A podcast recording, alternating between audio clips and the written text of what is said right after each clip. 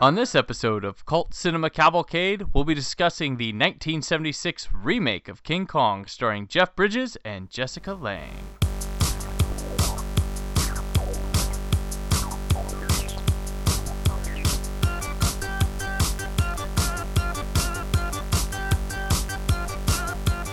Welcome to Cult Cinema Cavalcade, a bi weekly movie podcast that features hosts Brandon and Cullen discussing a film from cinema's past, considered but not limited to being a cult classic. As a disclaimer, each episode will include plot spoilers and may contain harsh language. Episodes available on cultcinemacavalcade.com and iTunes. Like the show on Facebook and follow on Twitter at CC Cavalcade. For questions, suggestions, and all inquiries, contact us via mail at cultcinemacavalcade.com.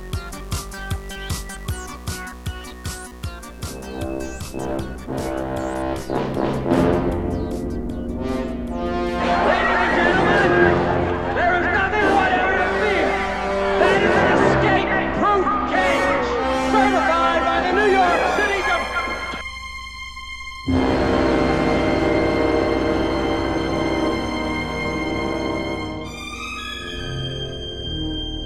This is Cult Cinema Cavalcade. This is episode 43. This is Brandon. And as always, with me is your co hoster who always makes sure to fill up with unleaded Petrox, Cullen.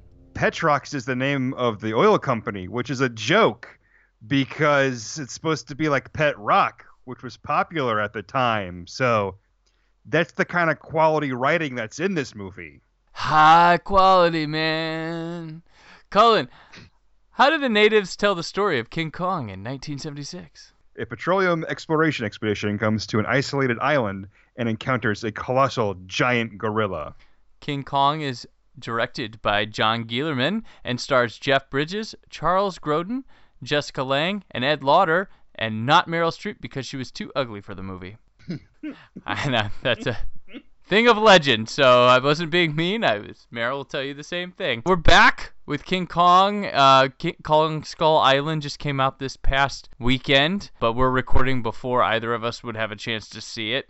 And it's kind of a, a weird one here because this movie made a ton of money that we're covering this week, and it won Oscars. But the funny thing is, is nobody really liked it then. I believe I'm not sure if it was Oscars or or, or, what, but it won. No, I think maybe it was a, a technical Oscar it won. It won like a couple And- Oscars. Yeah. Th there were there were people on the committee that left the committee because King Kong won. That's how much people didn't like this highly profitable movie. Yeah, it was like it was in the top five grossers of the year. It was like one of these movies where it's like I don't know, nobody liked it, but it uh, scored award accolades and made the monies. But in recent years, like all things that weren't liked, it's gained a following. So we're here today to see what's up. I personally, I haven't seen this since I was a kid. I I, I remember vaguely stuff about it was like on TV a lot when I was a kid, and uh, like I think I people owned it or something. I've seen it on seen it on VHS and stuff, but I've never gone back to this movie. What about you, Cullen? Uh, this is the first proper King Kong movie I've seen. The only other time I've seen a King Kong movie was King Kong versus Godzilla. So he was sharing the marquee. This And, is and that's why I'm this is the excited first- to see like this is your first delving into the the legendary story. Yeah, that's. Well, it's not like I don't know what the story of King Kong is. I didn't need to see the movie to know the to know what this the, the complicated story that is King Kong. I mean, this one it's a remake, but it's it's kind of in the vein of like what I like in in remakes where they start making things more I don't know, give it its own identity. They they drop some details out of this. They make it more of its time and it's not exactly the same as what it was before. The ideas there, the themes there, the general beats and structure of the movie are there, but it's it's very different in the details. Like Peter Peter Jackson's 2005 movie, which is crazy. It's been 12 years since a Kong movie. It feels like Peter Jackson's just came out not too long ago. But that one is a a big remake remake of the 1933 film like hey we're gonna follow this but we're gonna embellish here characters have you know the names it's that one straight up this is okay what remakes kind of used to be, where you, you took that idea and you're like, well, I'm gonna change it into this. Yeah, there are. I don't want to say minor tweaks, but there are, are noticeable tweaks, but nothing where it's a radically different movie. Well, I mean, yeah, the same. Which is which is irritating. because The poster for this thing says the most exciting original motion picture event of all time. It's a remake. It's- yes. It's it's I mean, my God, original. Shut up. Go to hell. and this Even the settings for the movie aren't original. Right. Well, you know what's funny? This this is the King Kong that the Universal ride is based off, not the 33 one. It's this is the King Kong. That ride is since gone, but there was a classic ride at Universal Studios that was a King Kong ride. It's now uh, Brendan mm-hmm. Fraser Mummy, but you would go in like the cable cars, eh, like the train is in this movie, and like all the sets and the King Kong. It's from this movie, not the 1933 one. Yeah, when I went on that ride, I thought it was weird because uh, I, didn't realize it was from this version of King Kong. I thought like, oh, they just did their own thing and just made it up. I didn't realize it's actually based on an actual King Kong movie. I just thought that they did their own remake where they just took the concept of King Kong and just tried to modernize it. So that's kind of that's kind of a crazy realization I had when I went back to this. I was like, oh, it's this. I mean, this King Kong. Well, and, and that's right. When I was on the ride, I, I would when I was watching the movie. I mean, I thought about the ride, like, oh my god, that that's in the ride. I remember that. I remember seeing King Kong's head move around apartment buildings. Yeah, I- yeah. I, I was super surprised. Like uh, when when that when that part of the movie started to happen, I was like, oh right, well this might kick ass now. We- Spoilers, it didn't. the movie it's it's weird because I'm kind of of two minds of Kong on King Kong himself, which no matter how either side it come down, it still looks like guy in a costume. But for its time, this is some impressive work mm-hmm. done on it. Even though you know still you know guy in costume, but I also feel like kids, younger kids are gonna watch this and.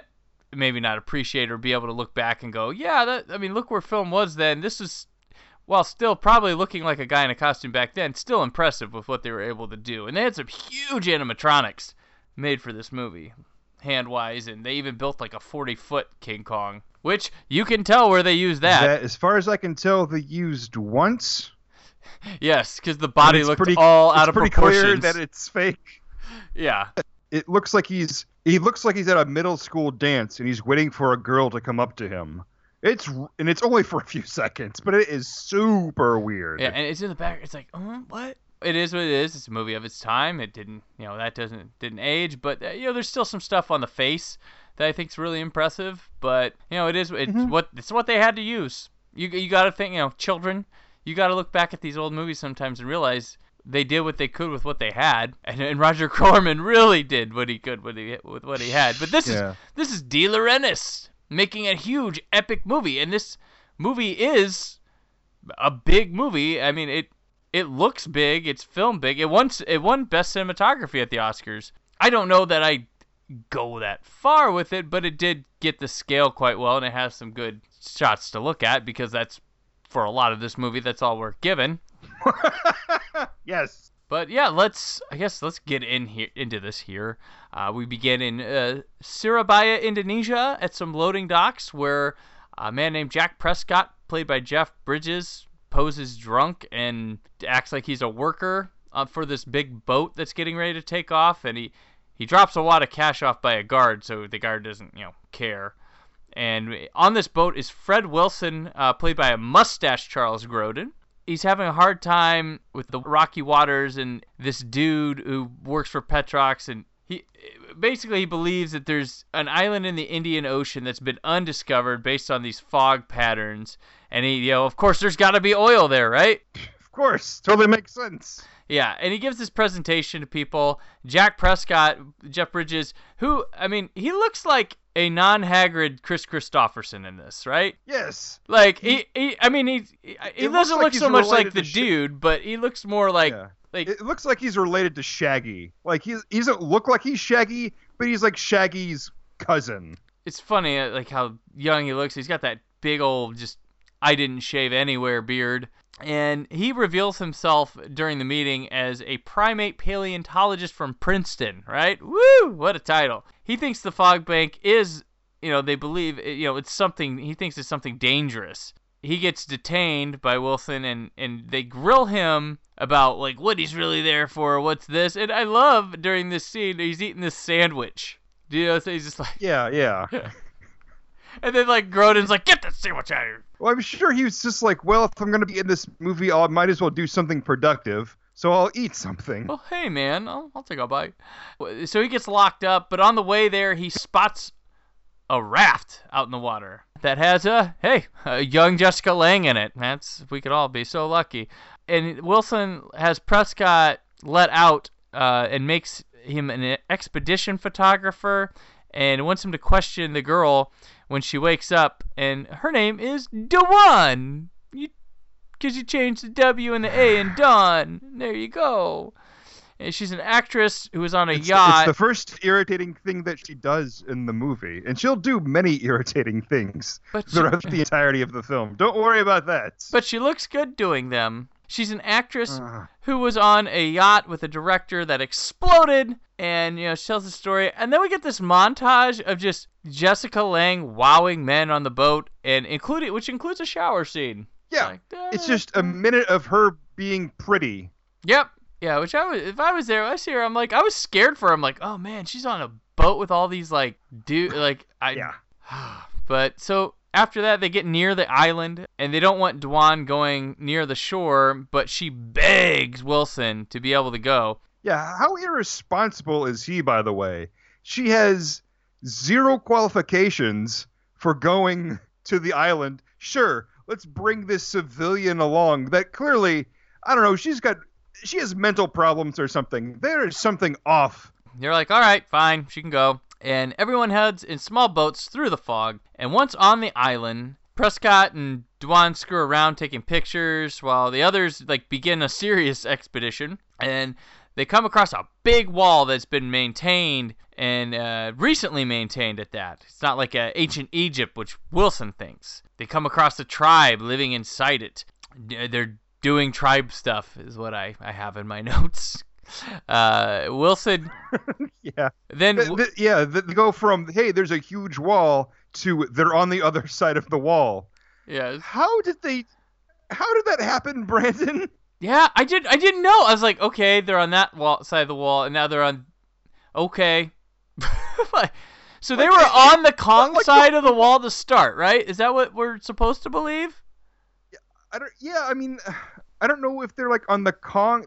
They must be on the Kong side of this wall, and then they walk around it or something.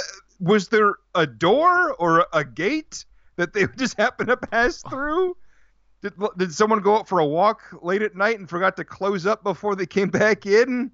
Why was this party able to get in? Yeah, I, I I don't know, but I do know that Wilson gets like a boner for what could be oil puddles that he sees in the He ground. sure like does. he's like, oh my god, oh my gosh! He wants to. He wants to put his dick in that oil. That's how excited he is. Yeah, like this he stuff. is. He's. Char- Charles Grodin's mustache is twitching. He's he's like a a 70s Hanna Barbera villain, just super excited about anything. Uh, this is this is like one of the like few like blockbuster type movies that Charles Grodin's ever like been in, right? Uh, this and Clifford, yes. Beethoven. That was that was ba- oh yeah, it was the fir- yeah that's right, it was the first two. That's right. Like his like le- like movies of legend like that, and then uh, like what Midnight Run and uh, like Us Scene and Rosemary's Baby. Like that's the the Yeah. memorable. I, I, there's no one like Charles Grodin though. It's kind of It was funny. weird seeing Charles Grodin in this movie because not only does he have a mustache, but he's also like like got sideburns Yeah. it it looks like he wants to be Burt Reynolds. It's like the vibe Yes! he's trying to accomplish. Uh, It's just weird. Yeah, it's weird because you never see him in something like this big. You know, this would be like this would be like seeing Charles Grodin in a Marvel movie right now. You know, Yeah, you're right. It's funny. Do you think like he's like, you know what, this Kong movie, I'm gonna grow this stash out, and then he shows up and Bridges has that beard, and he's like, oh well, all right, let's do this.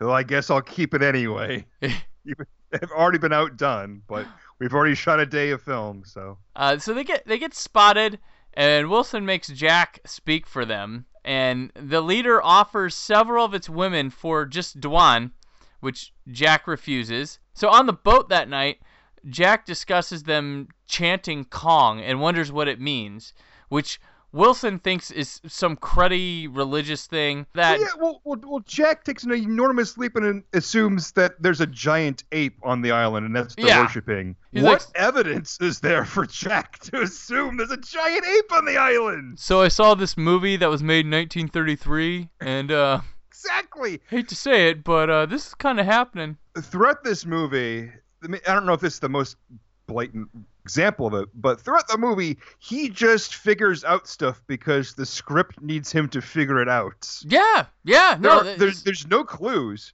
That giant wall could have been for anything. That could have been for another tribe. They have no fucking way of knowing what the hell that wall was for. Just like he has no way of knowing what the tribe was talking about when they were communicating. What? They just shouted some stuff. It's like, well, I think they're upset and they want to trade her. Fucking what? Where are you getting this information from, Jack? and Jack's like he goes from like sneaking on there to being the enemy to being like a guy locked up to leading this whole thing. Well, Charles Grodin isn't much of a leader. No, let's he- just he's be. not. Let, let's yeah. Yeah, he's there for the he's there for the the, the sweet oil. that reminds me how much of a leader he isn't. You know, Jack Jeff Bridges' character, he's the, he's the photographer now, and there's this part when they first land on the beach. He says he calls out to Jack goes, Jack, I'm getting off the boat, and it almost it seems like he wants Jack to carry him off the boat. I'm getting off the boat, Jack. come get me. I don't want the sand to sully my boots. Jack and Dwan have a little flirt before he heads to his. I just thought it's, it's a little ditty about Jack and Dwan. Two people on a boat going to their King Kong. Oh yeah, boats travel on. Little oil spill. Okay, I'm done with that. Anyways, Well, that clearly needs to be in uh, Skull Island. yes. Well, they're yeah, they changed the names in this of people. Well, it's not the same people. It's it's different. It was a film crew and stuff in the original, and this is about oil, so it's trying to be timely. Well, originally there wasn't supposed to be a Jack character and Charles Grodin's character. That- It was originally just supposed to be one character, Oh, but they they decided to split it up because they had both Grodin and Bridges interested. No, so they're like, shit, no, I- we'll I split 'em up. th- we we can get the Grodes. Yeah, we gotta do it. No, it was the roles were different. It was supposed to be like, like a nature documentary crew. That's what it was originally. Okay. But they're like, let's make this political. Well, D- well, Dwan was supposed to be a, a female camera operator, Okay. but but I think De Laurentiis said, "Wait a minute, that's silly. Women can't run cameras." that sounds like him. so- Yeah. Yeah, so instead they made her someone that's trying to be a, a, a an, an actress, and they split the role up. So you know, it wasn't a um, okay. a- after it wasn't a nature crew uh, of documentarians, then they split the role up. All right. Since she's not a photographer, she gets snatched up by the natives while she's hanging on the dock of the boat. Yeah, she's just yeah. Why is there a dock on the? yeah, boat? it's like they didn't pull up to shore and there was a dock there out in the middle of the water. It, yeah, I just Well, and I, and I love how they take her. Like she has her back turned, and they. It's like they just sneak up. It's just it's so fucking ridiculous. How could you not hear a the boat paddling coming up to you? Yeah. when Jack shortly after discovers she's missing, then she wakes up. She's like drugged up. She's in a ritual back at the wall. I wish they would have shown her like being drugged up because they don't. She's they have her drinking something. She drank something. So I was like, okay, they're, that's what they're, they're Okay, drugging her up. I, I did not see that because it really looked like I couldn't tell if she was drugged up or turned on. yeah. because whatever is happening, she is into it. It's like she's on ecstasy. But that's kind of what she does in the movie. Anytime she's on screen, she's either like sleepy or drugged up or loopy. That she's on lewds or something the entire movie. She's tied to the stump while they chant with torches, and then Kong arrives.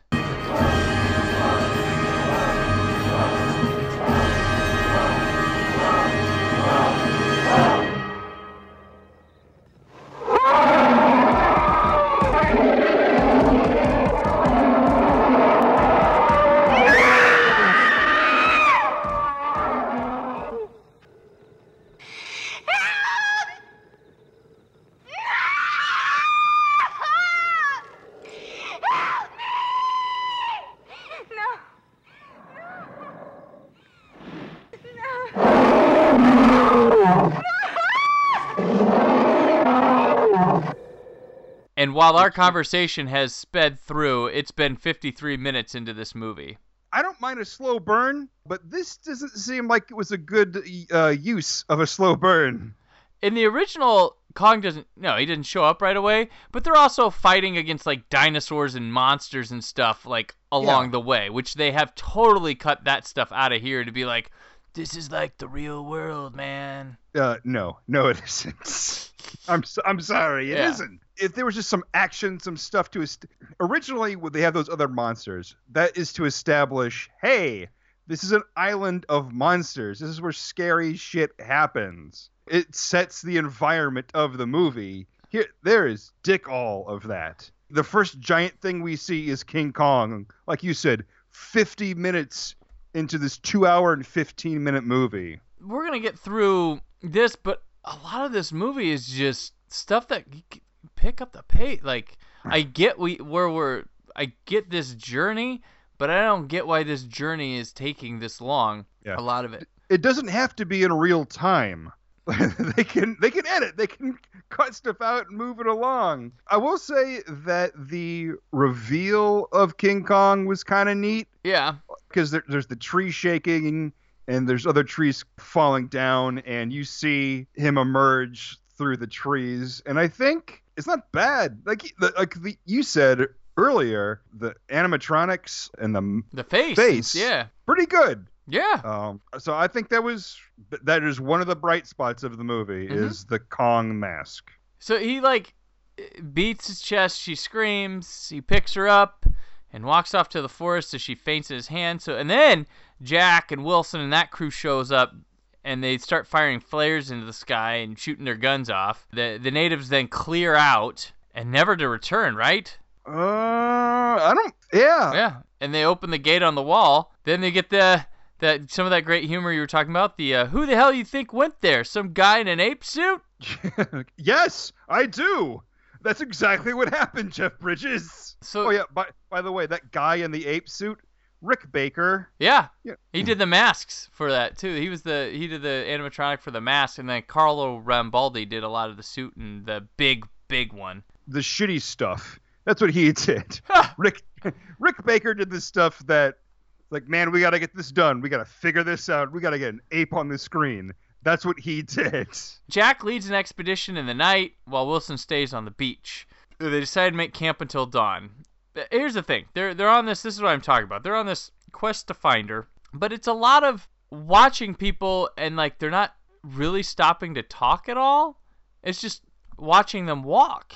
Like Mm-hmm. and it's it's beautiful cinematography, but it's kind of I don't want to call it easy, but when you're in like a beautiful island with like breathtaking views and stuff, and you're filming that, like that's kind of easy to get like really great shots, or to make the scale look really good and stuff. So, but I felt like a whole lot of like, man, like there's not like some like interesting stuff going on between Jeff Bridges and his group of people at all that could you know could be or some interesting reveals or anything like that. It's just I, it Yeah. just felt like this was. I wish they would have caught up with her faster.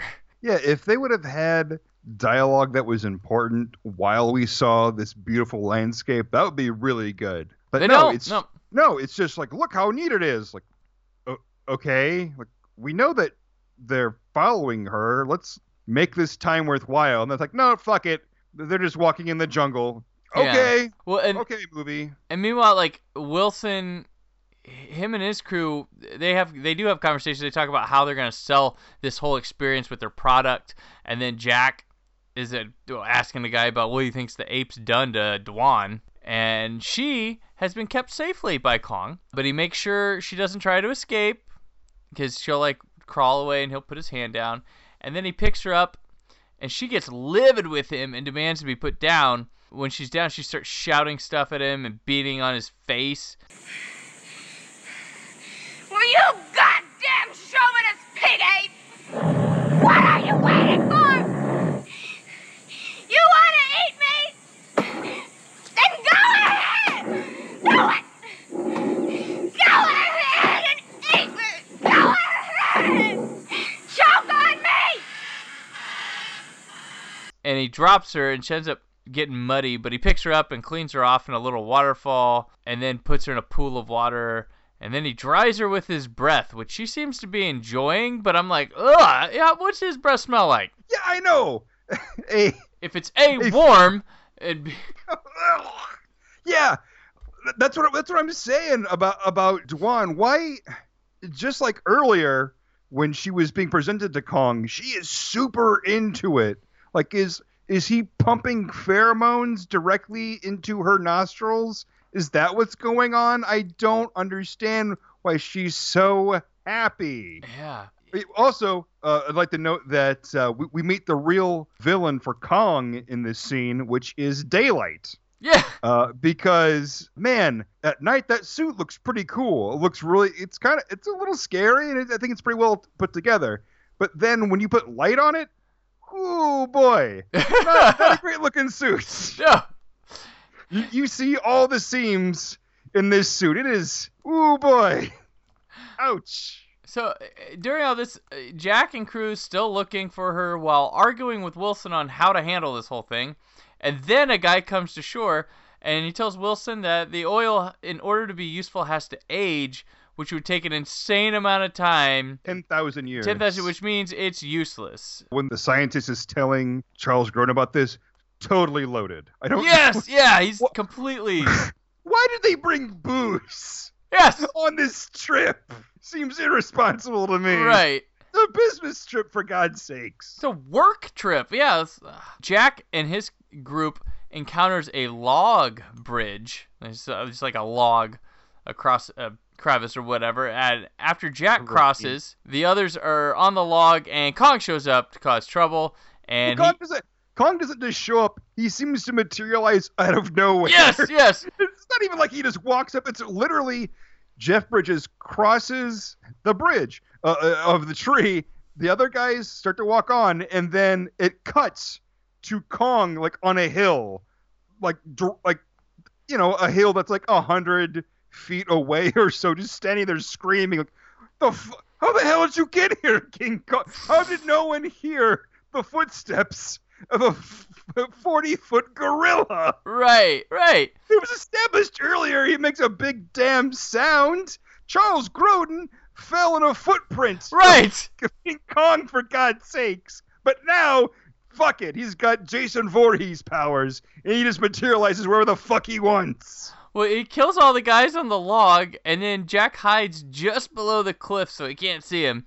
And uh, but Kong tries for him. He's unsuccessful and throws the log and retreats. One of the expedition guys though survived, and Jack notices that, and that's the last we have of that relationship. Well, no, we see him once more. Oh yeah. Uh, because he has to, he has to make it back to the party of the uh, the, the the Petrox people and, and tell them what's happened. hmm Okay, yeah, that's right. At the beach, Wilson he's pivoted his business plan, and he's gonna bring back King Kong instead of the oil. It's a marketing uh, tactic. We have a Who- giant ape. Yeah, and who wouldn't want to buy oil from people that enslave an enormous creature? Right. Who wouldn't like, hey, you've got an animal in chains. Sure, I'll buy your oil. But this, this could be the only creature like this on the planet, and you've you've chained it so you can sell petrol. Oh, what a company you must be. Back at Kong's lair, he gets super pervy with Dwan. Oh my god. Like it is. it is no, it is fucking gross. it's vile. he- he- the, the, the giant robotic monkey or um, ape hands are just, just just like rubbing its finger all over her body, and it's it's kind of just like slowly ripping off necklaces. I mean, she has she has like a, a, a Mr. T amount of necklaces on Yeah. that are all you know like shells and stuff like that. And he's just ripping them off with his finger, and eventually her top comes down. Right. Why was that in the movie? No one wants to see that. And my thing is like, it's not gonna fit, dude. It's not going to fit. I know. What was his plan? I know he's a I know he's an ape, but certainly he he, he forms plans kind of. He figures shit out along the way. You know, he he probably waited for those guys to cross that log. Maybe. I don't know. That's how they didn't hear him walking. He was already there. Luckily, though, two things happen. Uh, Jack shows up, and a giant snake attacks King Kong. By the way, we've never we have not seen any other giant creatures the Nope. entire movie. Nope, we have not. like like if the uh, expedition would have fought a giant snake while on their way to King Kong and the natives, that would have been great. That would have helped. That would have established, hey, there's other threats on this island. This is a scary damn place. Instead, it's just, oh no, here's the other large thing on the island. Are there more? Who knows? He rips the snake apart and he chases after Dwan and Jack, but they jump down a cliff into the water and get back to the natives' village and through the gate, which Wilson and company are hoping for King Kong to burst through because they've set up a trap, which involves chloroform, dynamite. I Yeah, And a why was- hole. yeah, they don't just have chloroform; they have industrial barrels of chloroform. yeah, why was that well i guess may have been like flown out to them because they, they did have construction equipment flown out to them so they could make a trap like they, they, they build like a ditch and they cover it so kong will fall into it so i guess they could have flown the chloroform in and the their plan, their trap works in spades. I mean, it just there's no problem. Like Kong busts through that gate and falls down and is chloroformed. That simple. There was no no issues. Everything went according to plan. yeah like you got it'd been great if like someone would have said man we should have just done this earlier that way all those guys didn't have to die that would have been nice anyway So on the return voyage, after a bit of gloating at the success possibilities, there's a debate about Kong and whether it's right what they're doing and how it'll affect the natives. Like Jeff Jeff Bridges is really worried about the natives not having their their god or whatever they you know that they fear and stuff and how their culture will last. And later that night on the boat, Jack and Dwan hook up as a piece of Dwan's garment floats to where King Kong is being stored. Oh, God. I'm tired of thinking.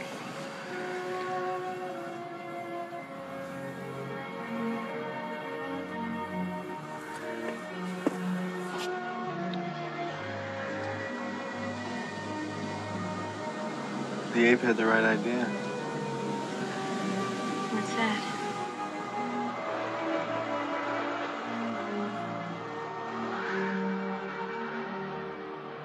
He awakes and he's angry, beating and destroying what he can from his captivity. And Dwan goes to see him and talks him down. Then she falls in to this big Well- cage and he Well, catches her. well, it's so stupid how she falls in too. Like th- when Kong is trying to escape, you know, the whole boat is shaking and she calms him down. She's sitting right on top of I wouldn't even call it a grate because it's just an e- enormous holes that are in the deck of, of the boat that she's just sitting on. And the reason that he's breaking the boat, well, one of the reasons is because he wants to see her. So what does he do? As soon as he sees her, he jumps up and tries to grab her. So her falling into there, that's her own fucking fault. I have zero th- sympathy for Dwan. None. But Kong allows her to leave and climb back out. So then we get to Exactly. So what was the fucking point? yeah. She, and like he he loses his shit to to get to her, and then uh, he just immediately lets her leave. What the hell? Why? Why Right. is he? Why, why wouldn't he be more upset? Like, why do you want to leave me? Instead, he just he literally he, he just sits there sleepily and just kind of lays against the wall while she just walks away. And uh, apparently, that jump just took a lot out of him because he just kind of drifts off to sleep. Was she covered in chloroform? Why?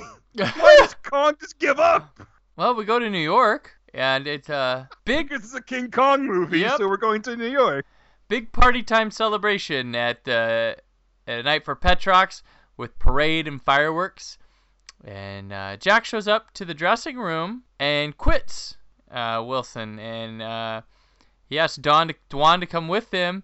To which Wilson tells her he'll make sure she's a nobody, so she stays. Well, y- you know uh, the, the deep connections that oil companies have with the entertainment industry. Like, I don't understand.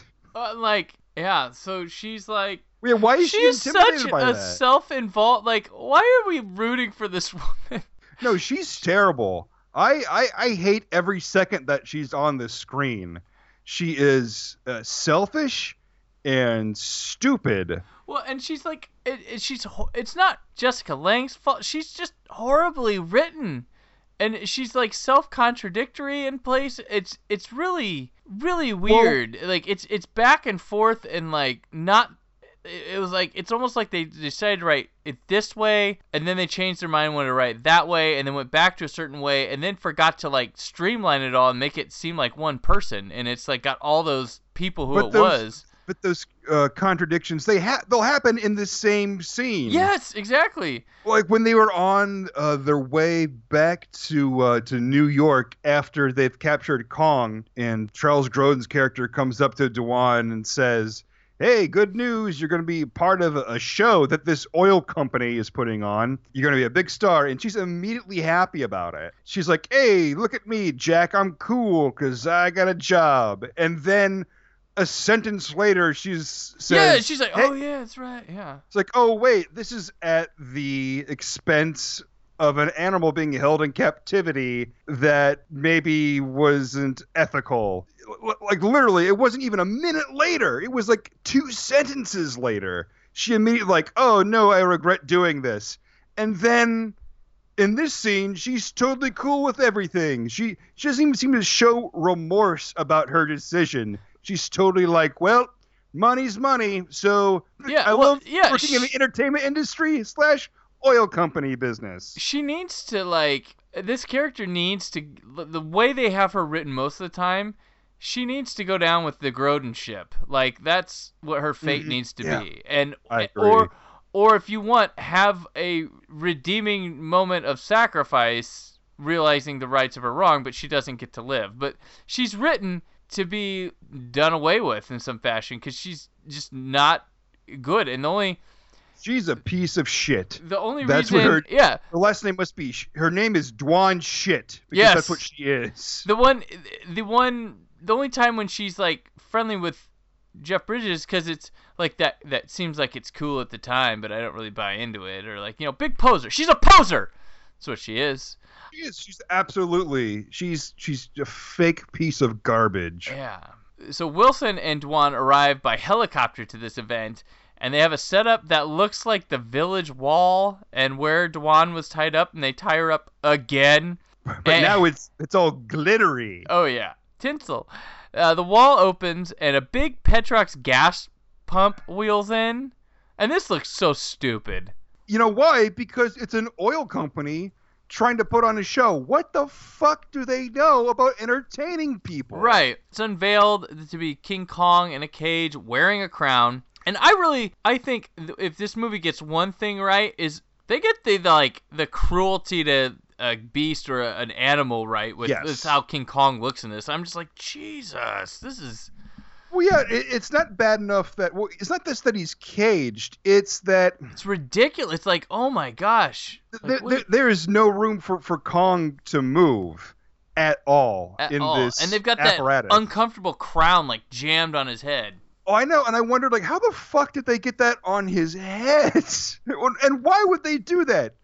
Why? Who would think this would be entertaining?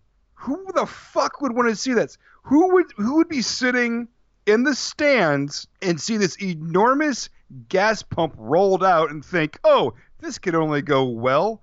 and then it raises up to see King Kong caged with a giant fake crown. Like, why wouldn't people just be like, you know what? I'm fucking done. I'm calling my congressman. I don't.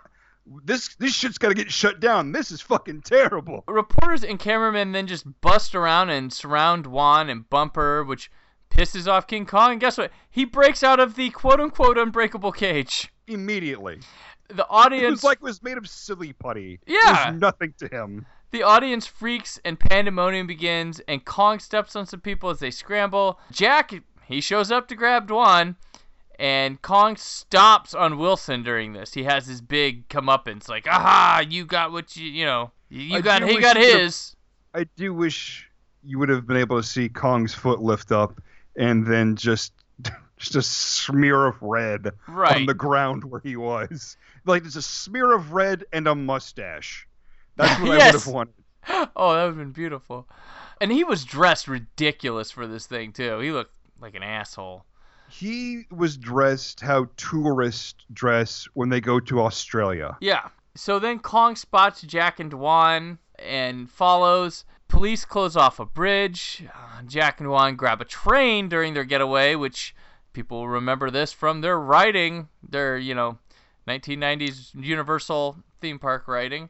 Yeah, th- this was the part of the movie like, okay, this could pick up because now it's a giant monster movie. We get we Oh, get we get some like like good like setup, some good action sequences, right? That's what we were Yeah. hoping for. Yeah, like, all right, it's a ju- it's a monster tearing through New York City. I'm in. Let's see it happen. here come the sequences. And he picks up on the, the train, he he like grabs a car and he like rips the ceiling off of one. He tosses it, but he gets he gets the car with Jack and Dwan. He grabs a woman thinking it's Dwan and then just chucks her. I love. I, So this God, this train car is like the best thing in the movie. This this little like probably minute and a half sequence is like the best thing. I wish that was Dwan. Oh, I was so happy when he whipped that woman. It's like Yeah. it's it's as if he like saw her and said "fuck this" and just, just threw her to And- the other side of the city. and Jack and Dwan they've escaped and are back. Uh, every time I say, I'm like little ditty about Jack and Dwan. every time uh, a guy ditches his motorcycle, and so Jack grabs onto it, and they end up losing uh, the motorcycle and keep running. Uh, Dwan stops and begs Jack to just stop and buy her a drink. Like what? the- okay, and and this is like the emptiest New York City of all time, right? Yeah. Oh yeah, yeah, yeah. Escape from New York with a higher population than this scene. Man, man, when she asked for that drink, my jaw dropped. Like, uh, like my my hands were on my head, my jaw dropped. Like, are you fucking kidding me? There is an enormous gorilla tearing through the city looking for you, you irresponsible piece of garbage, and your uh, your bright idea is like, hey, let's have a cocktail. Damn it, I hate her. they spot the twin towers, which Jack all of a sudden says he has deja vu. Kong takes the water and to avoid this bridge and sees the twin towers himself. So Jack Well- Dwan, Well, and he's and I think Jack. I don't remember if it was Jack or, or Dwan, but someone said, "Hey, there's no need to worry because gorillas can't swim." First of all, I don't know if that's true. I'd be surprised. I don't know. I've not studied gorillas, but I love that that's their sh- their their garbage reasoning. So instead, King Kong just walks through the water. it, it doesn't even phase him. Oh, I fucking love that. Jack and Dwan are having that drink in the abandoned restaurant, and she asks if he's still interested in her, and he feels not worthy. Like, come on, dude. Kong gets out of the water and bumps into some power lines, making the lights go out. And during a conversation about whether his offer stands, uh, Jack realizes the Twin Towers view was one like he saw these this rock structure on the island, to which I I completely forgot about that. I did too. I was like, why is he? What's with the twin towers? What? What? What? Uh, he he calls the mayor, or I'm guessing it's the mayor, and he warns. I believe it's city official that he calls. Okay. Oh, city that- official. That's uh, John Agar, Yes. for the, those of you keeping score, the star of Revenge of the Creature, Tarantula, and a whole bunch of other stuff you probably don't want to watch. but he warns him that Kong is going there. So you're saying this is his best movie? but oh uh, my god, it might be. they Yeah. I love that he like. Th- this is more of Je- uh, Jeff Bridges' character just knowing what he needs to know so the movie can keep moving. Right. They have to. They but he makes sure they um have to promise to capture it without injury, and Kong's hand then reaches through the door of the restaurant and grabs Dwan, who doesn't scream or anything. Well, you know that that's what happens when she gets kidnapped. Cause she didn't scream when the natives took her, and she doesn't scream when Kong's hand comically Like, th- yeah, this is hilarious. It's like again, how is this gorilla not making sound as he walks through the streets of New York City? And his hand, it it it's like it's greased. It moves in so smoothly. Kong heads to the World Trade Center. The military hides in the shadows, like they can appear and disappear, or like I, it was weird. They're waiting, and then he climbs one of the buildings. As Jack gets there and takes the elevators up to the roof, and some military guys go. Also, also, why why why aren't the World Trade Center towers uh, locked? He walked right into the building. He had no issue getting into there. It's got to be the middle of the night.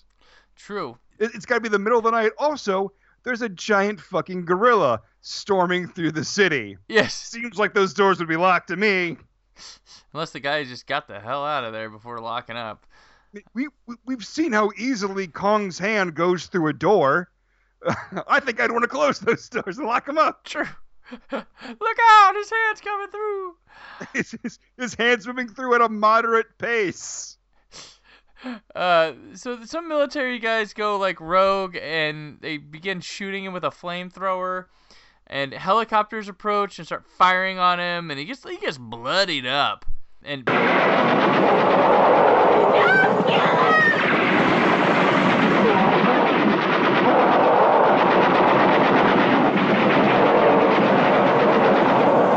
but he manages to knock down a chopper, and Dwan then runs out to him, but the choppers continue to fire, and he destroys a second chopper, which crashes into the building, and uh, then Kong falls over dead on the roof, and reporters crowd around as we hear the last beats of his heart, and Dwan is getting all the press attention, but is upset and screaming for Jack, and that's that's the end of the movie. I hope Jack is like, fuck this. She's an awful person. I don't care anymore. Like, like Jack's whole thing was he didn't want anything bad to happen to Kong, and Well, the- here's uh, here's another option for her fate. She's a complete dick like she is this movie, and then in the end, to save everybody, like, but she still really likes Jack, even though she keeps choosing against him. And something results in the end of the movie results in Jack's death, and then she gets all her fame, but it's at the cost of Jack, and she feels like a complete piece of shit. That's another good idea for an ending for her, but that's not how the movie treats her. No, I, I would have liked if when King Kong is on the top of one of the the tr- uh, the, the towers, if the flamethrower guys had hit her. I would have liked that, where she just she gets lit on fire and then she falls off the building, and that way Kong could really lose his shit and just beat the hell out of everything. That would have been awesome. I mean, and he still does, you know, freak out. It is pretty sweet when he when he jumps from one tower to the other and then throws that enormous explosive canister of something that happened to be I don't know why they would have an enormous canister of explosives on top of the World Trade Center. Seems like a poor place to put it to me. I don't know. I'm not a city planner. But when he throws it and it blows up the flamethrower guys, that was pretty awesome. And th- th- this whole sequence is surprisingly violent. Yeah, Like, you know, like in the other King Kong movies, he's on top of a building, usually the Empire State Building, but they switched it up for this. You see, you know, uh, in the other movies, planes are shooting at him, and like, oh no, it's just unfortunate this poor beast is being shot. But they're they have a um like, like a chain gun shooting at King Kong on, on helicopters, and that blood fucking sprays, and his body jiggles, and you see the impact of all Yeah. the bullets into him. It is thick and visible. Like the red could have disappeared into his hair and, and his skin and stuff, and been like, ah, there, I guess there's blood. But man, that stuff is just red. Yeah, yeah. There was just so much blood. I could not believe it. Yeah, they killed the shit out of him. Or did Yeah. they? Because King Kong would live. The next, it was about a decade later. They, um, the uh, director of this would go on to make a sequel to this called King Kong Lives with Linda Hamilton. Is he is he part? Uh, does he have like cybernetic implants or anything like that? I, I cannot confirm it. I have not seen that movie, though I'd like to, because I hear it's crazy.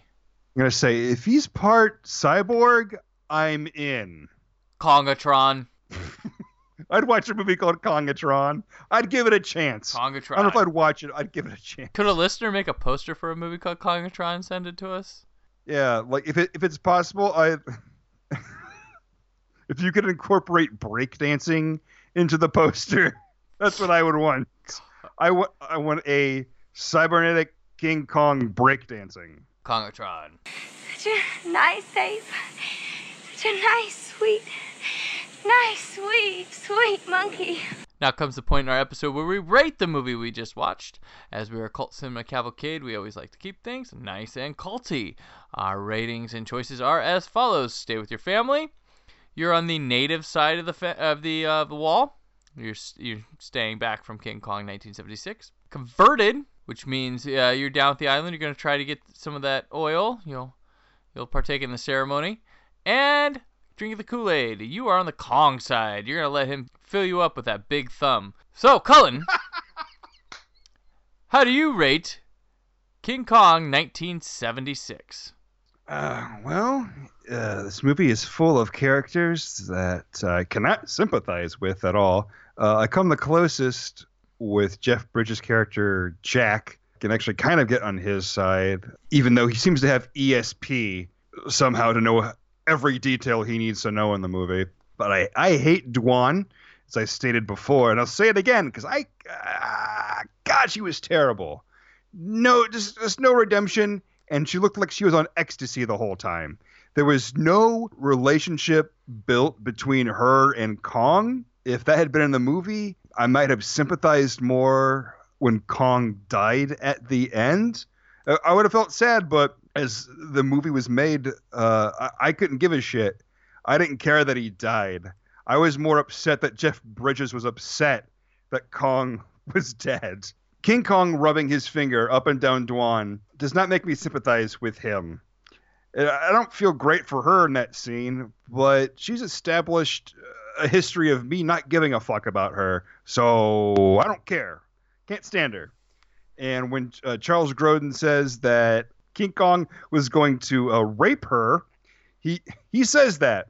He says this giant gorilla was going to rape her.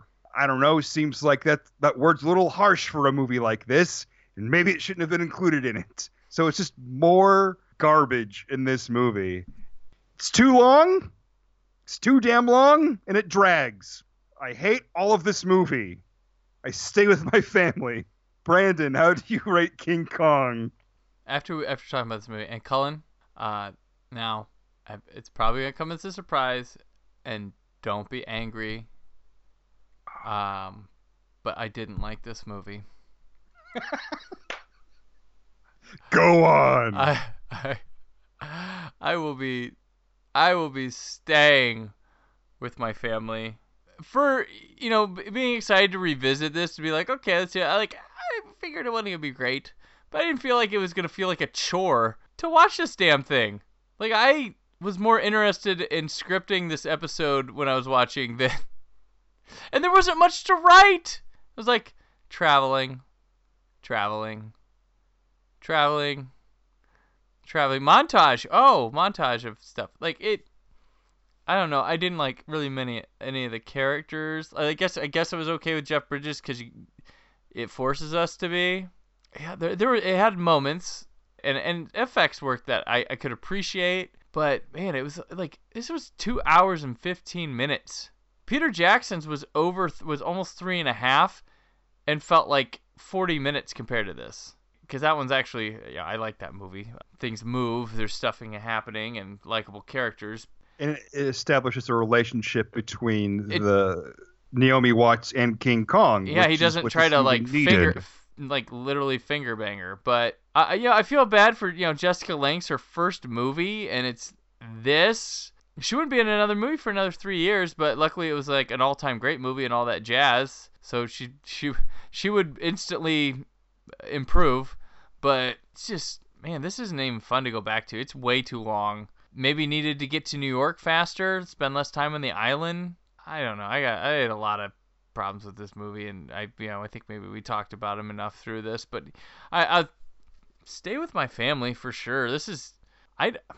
Does it be your least favorite movie you've watched for this? Maybe not my least favorite, but it's it's in the it's in the pile of them, It's and a lot of it has to do with its length. I've yeah, I've told people to watch Neil Breen movies. I've recommended those. I laughed So that's just- during Neil Breen movies. I you know got kick kick out of things at those, but man, this was a, a curiosity, an itch that I guess didn't need scratched, and now I know better. I think a better use of your time would be to watch Trancers. Yeah, there you And go. I, and I did not care for Trancers. No, don't put me down! Don't put me down! Please! Hold on to me! On the next episode of Cult Cinema Cavalcade, we'll be discussing Dracula 3000 from 2004. So not quite 3000. This was a uh, this was a, a, request from somebody long ago to to do on the show. So I don't know much about this movie. I, I'll be honest with you right there. I don't know. I can guarantee you will be more entertained by Dracula 3000 than by King Kong. There we go. I'd like to thank everyone for tuning in again. Continue to send us emails, comments, tweets, whatever. We love those. We like to read them on the show. We like to do stuff like that. And uh, this episode has come to an end. But first, stay tuned for the trailer for Dracula 3000, the trailer that actually trails.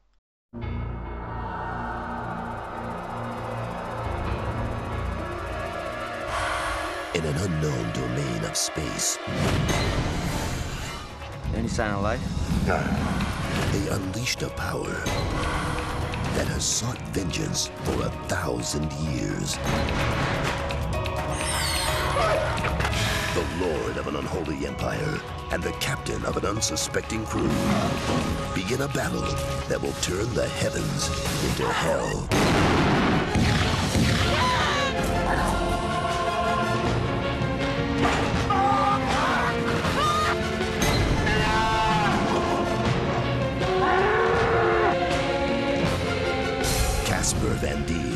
Erika Eleniak, Coolio, Alexandra Kamp, and Tiny Lister. Dracula 3000.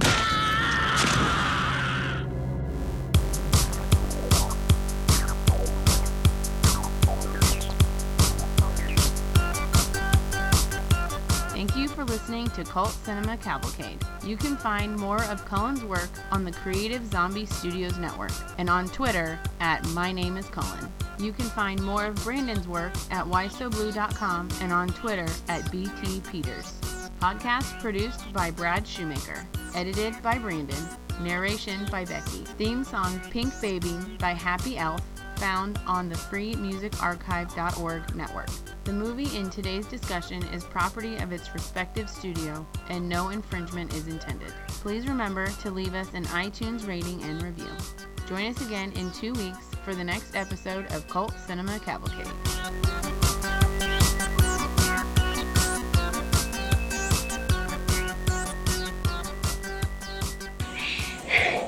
You know, we're gonna be great friends. I'm a Libra. What sign are you? No, wait, don't. Don't tell me. I bet you're an Aries, aren't you? Of course you are. I just knew it. I think that's just wonderful.